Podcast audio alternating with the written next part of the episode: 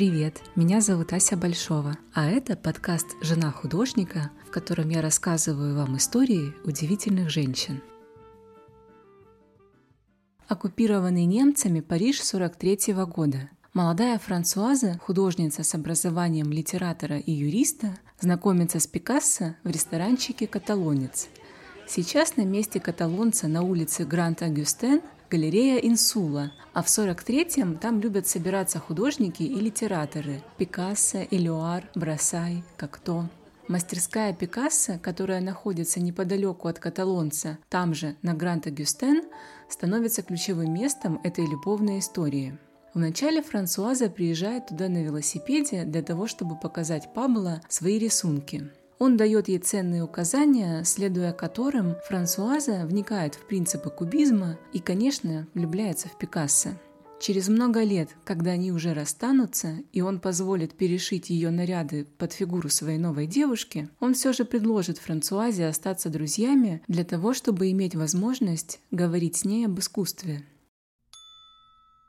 Спустя три года свиданий Франсуаза решает перебраться к Пикассо. Он давно предлагает ей тайно жить вместе. Ему хочется, чтобы она рисовала и видела только его. И так и происходит. Первый месяц их совместной жизни Франсуаза совсем не выходит из дома. Она все время проводит в мастерской, наблюдая, как работает великий Пабло. Именно тогда он создаст ее знаменитый портрет «Женщина-цветок», а она изучит его творческий метод.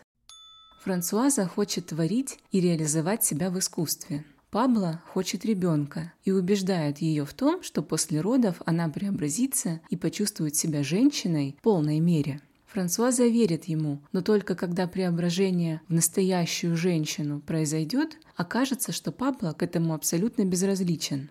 Во время беременности Пикассо не разрешает ей посещать гинеколога из суеверных соображений. Единственным врачом, с которым она видится, становится психоаналитик Жак Лакан. Когда Лакан узнает о том, что Франсуаза не обращалась к акушеру, он, мягко говоря, изумляется и тут же находит ей место в элитной баллонской клинике.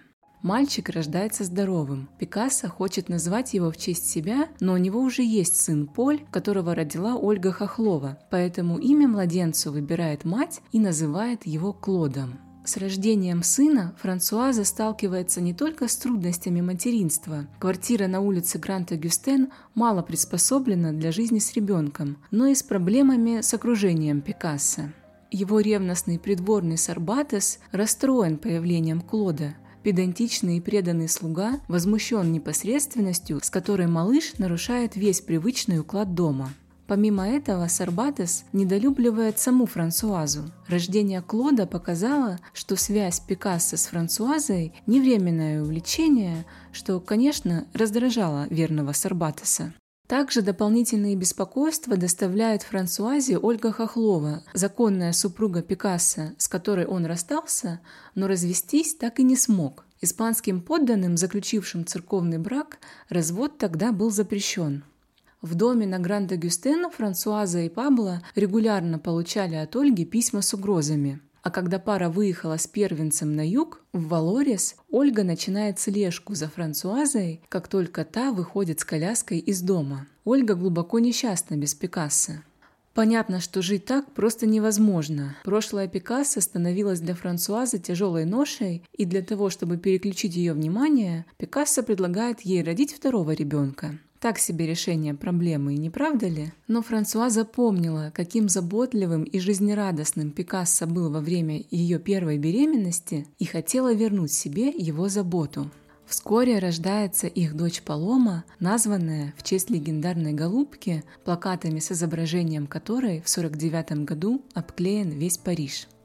После рождения Паломы Франсуаза сильно худеет и чувствует себя неважно. Пикассо это не нравится – он называет ее католическим Христом с выпирающими ребрами и говорит ей в лицо о том, что она перестала быть для него привлекательной. Франсуазе потребуется два года, чтобы понять, что стабильная эмоциональная связь, которая существует между любящими друг друга людьми, в этом союзе уже невозможна. Пабло совершенно не был создан для стабильных отношений. То, что в начале романа доставляло ему радость, теперь стало его раздражать. Однажды Франсуаза осталась с детьми в Валорисе, а Пабло отправился в Париж на кориду. Как правило, он возвращался домой к полуночи, но в этот раз что-то пошло не так, и в три часа ночи его еще не было.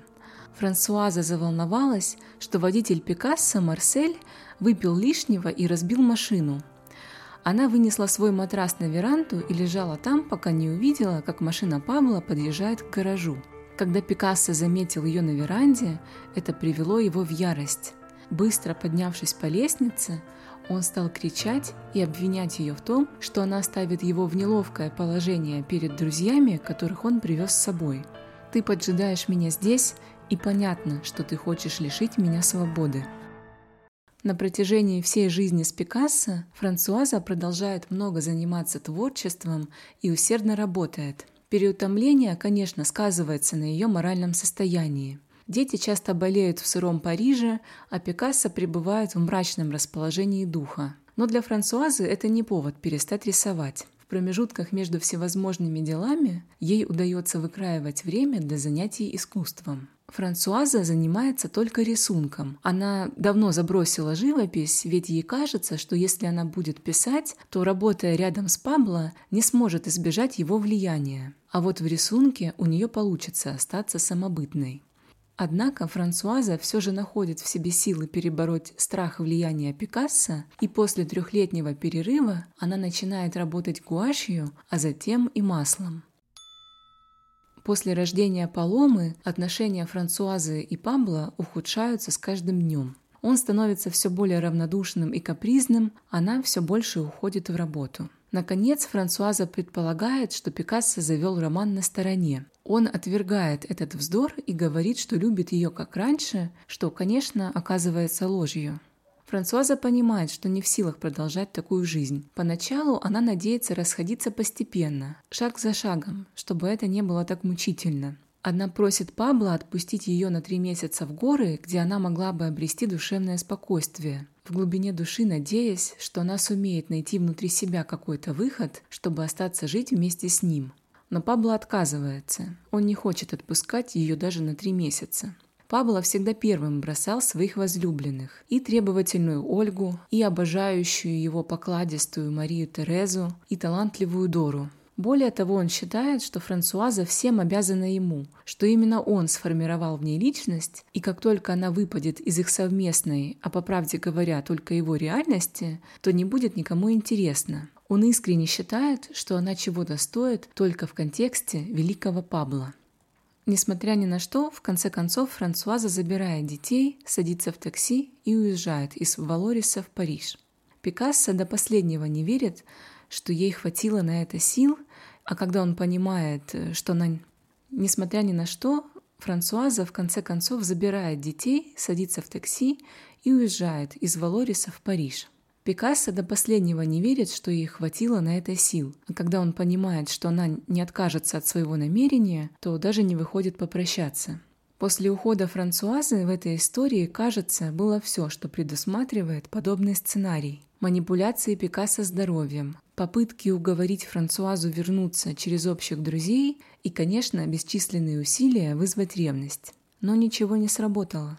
После разрыва с Пикассо с Франсуазой отказываются сотрудничать галеристы из боязни потерять его расположение. Плохой знак для молодой художницы.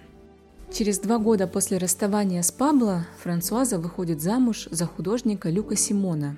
Во время их свадебного путешествия кто-то совершает налет на дом Франсуазы с Пикассо в Валорисе. Когда она наконец добирается туда, то обнаруживает, что похищены ее книги, картины, подарки Пикассо и письма, которые на протяжении многих лет писал ей Матисс.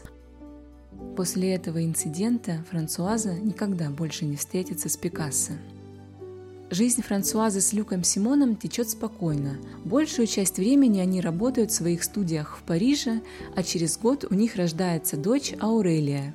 Только через 4 года после разрыва с Пикассо Франсуаза все-таки сумеет наладить сотрудничество с парижскими галереями. А затем она отправится в первую поездку в Америку, где познакомится со многими современными художниками и получит собственную студию. Франсуаза с Люком разведутся по взаимному согласию, а в 70-м, когда ей будет 49, она выйдет замуж за Джона Солка, первооткрывателя вакцины от полиомиелита, с которым и проживет до конца его дней. Жило опубликует две рукописи о Пикассо и Матиссе, которые станут бестселлерами. Купит в Нью-Йорке квартиру на Пятой авеню, будет работать арт-директором в журнале Вирджинии Вульф, получит степень доктора искусств в университете Ховстра в Нью-Йорке и будет награждена в Париже орденом почетного легиона. Выставки жило будут проходить в Америке, Италии, Франции, Венгрии, Греции и других странах, а ее работы приобретет свою коллекцию Метрополитен. Франсуаза Жило и Пабло Пикассо были вместе почти 10 лет – Начиная жить вместе с Пабло, Франсуаза осознавала, что должна будет посвящать ему всю себя, но в ответ ей бессмысленно ждать чего-то особенного. Все это время она посвящала свою жизнь мужу, но в какой-то момент почувствовала, что не может жить без человеческого тепла. Решение сделать выбор в свою пользу и уйти от гения Пикассо позволило Франсуазе реализоваться в творчестве, создать счастливые отношения, дожить до 100 лет и стать примером для всех нас. Спасибо, что дослушали этот эпизод до конца. Подписывайтесь на подкаст, ставьте звездочки, оставляйте комментарии и делитесь этой историей с друзьями.